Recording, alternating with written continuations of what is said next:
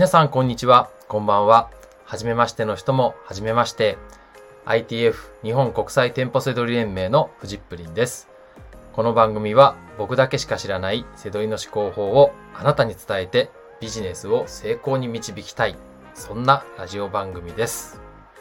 ということで、いつもより丁寧に挨拶してみたんですけど、いかがでしょうか？はい、えー、実はですね、一緒に、えー、スタンド FM ですね、えー、やっているえー、坂井明さんというね、えー、ブログのね、えー、配信をしている方のモノマネをちょっとしてみました。はい。似てねーって感じでしょうかね。はい。すいません。えー、話は戻りました。本題いきます。えー、第18回、えー、本日のテーマはですね、ライバルセドラーの商品をこっそり盗むというテーマになります。はい。えー、ライバルね。まあ、いますよね。めっちゃいますよね。はい。で、セドリの場合はね、本当にわかりやすいですよね。他のビジネスもね、めちゃくちゃいるんですよ、ライバル。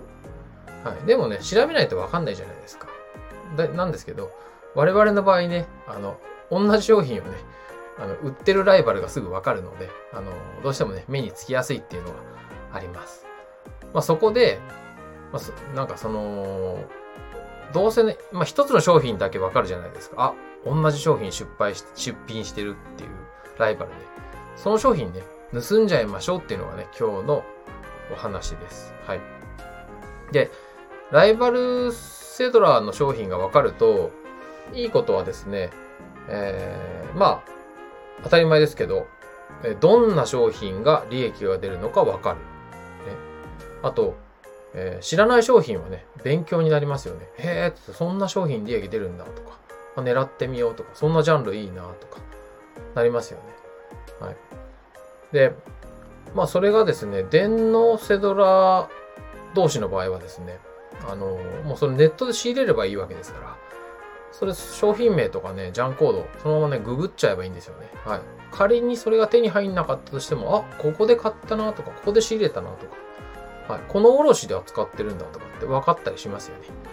はい。なので、えー、ライバルセドラの、ね、商品、こっそり盗むって結構、あの、いいテクニックなんですよね。はい。で、えー、じゃあ盗み方ですね。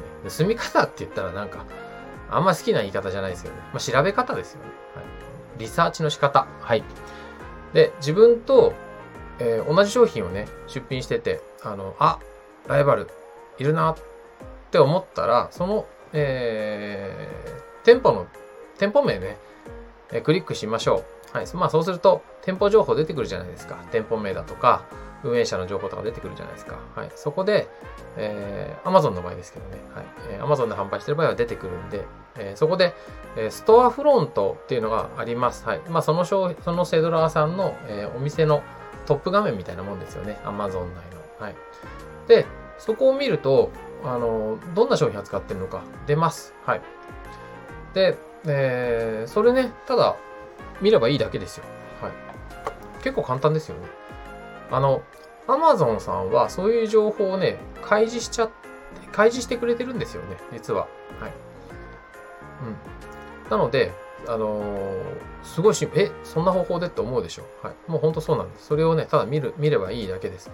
で、えー、まあ、セドリ始めたかばっかりの方はね、ちょっと難しいかもしれないですけど、どんなことをしているセドラーさんかも商品構成見ればわかります。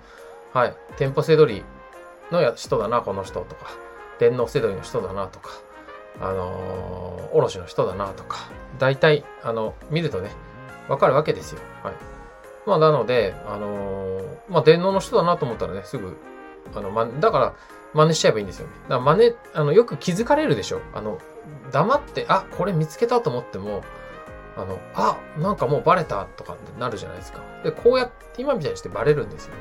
はい。で、えー、もっと言うとですね、えー、僕が、えー、一時期、えー、ちょっとなんか、あの、そのツールを作る方にね、あの、お手伝いしたことがあるんですけど、まあ、その、そのお手伝いしたツールだけじゃなくてもですね、え、おおよその、その、そのセラーさんですよね。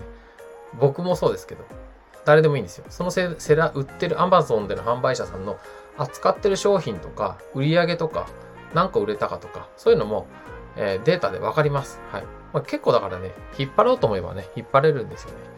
だから、えー、ネットでね、仕入れの場合はそうやって分かる、分かっちゃうっていうのはね、あの、そういうところなんですよね。あ、バレたとかっていうのはね、そういったことも関係あるんです、実は。その個人的にね、ポチポチやってとかじゃなくてね、ちゃんとね、吸い上げるようなね、ことができるんですね、データとしてね。はい。まあ、まあ、そんだからといってね、稼げないとかではなくてね、そういった方法もあるというお話でした。はい。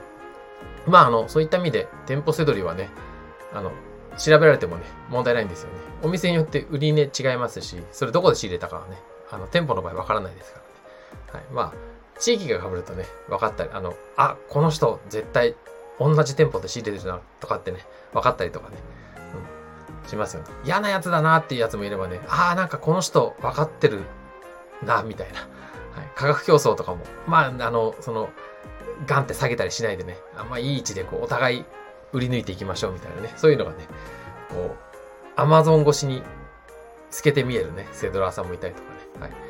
まあ、えー、今日はね、そんな、こう、ライバルセドセドラーの商品をこっそり盗むという方法です。えー、Amazon 内でライバルの、店舗名を、クリックしてですね、扱っている商品をチェックしてみましょう。はい。それだけで、ライバルの商品がね、わかりますし、これからね、セドリを始める人とか、特に勉強になるんではないかなと思います。はい。はい。まあ、あの、僕がやってる店舗セドリはね、その中でも最強っていうのもね、最後付け加えたいですね。もう8年ぐらいやってますけど、もうずっとちゃんと、はい、えー、稼げてますので。はい。ということで、えー、ライバルセドラーの商品をこっそり盗む方法でした。はい。最後までご視聴いただきましてありがとうございました。バイバイ。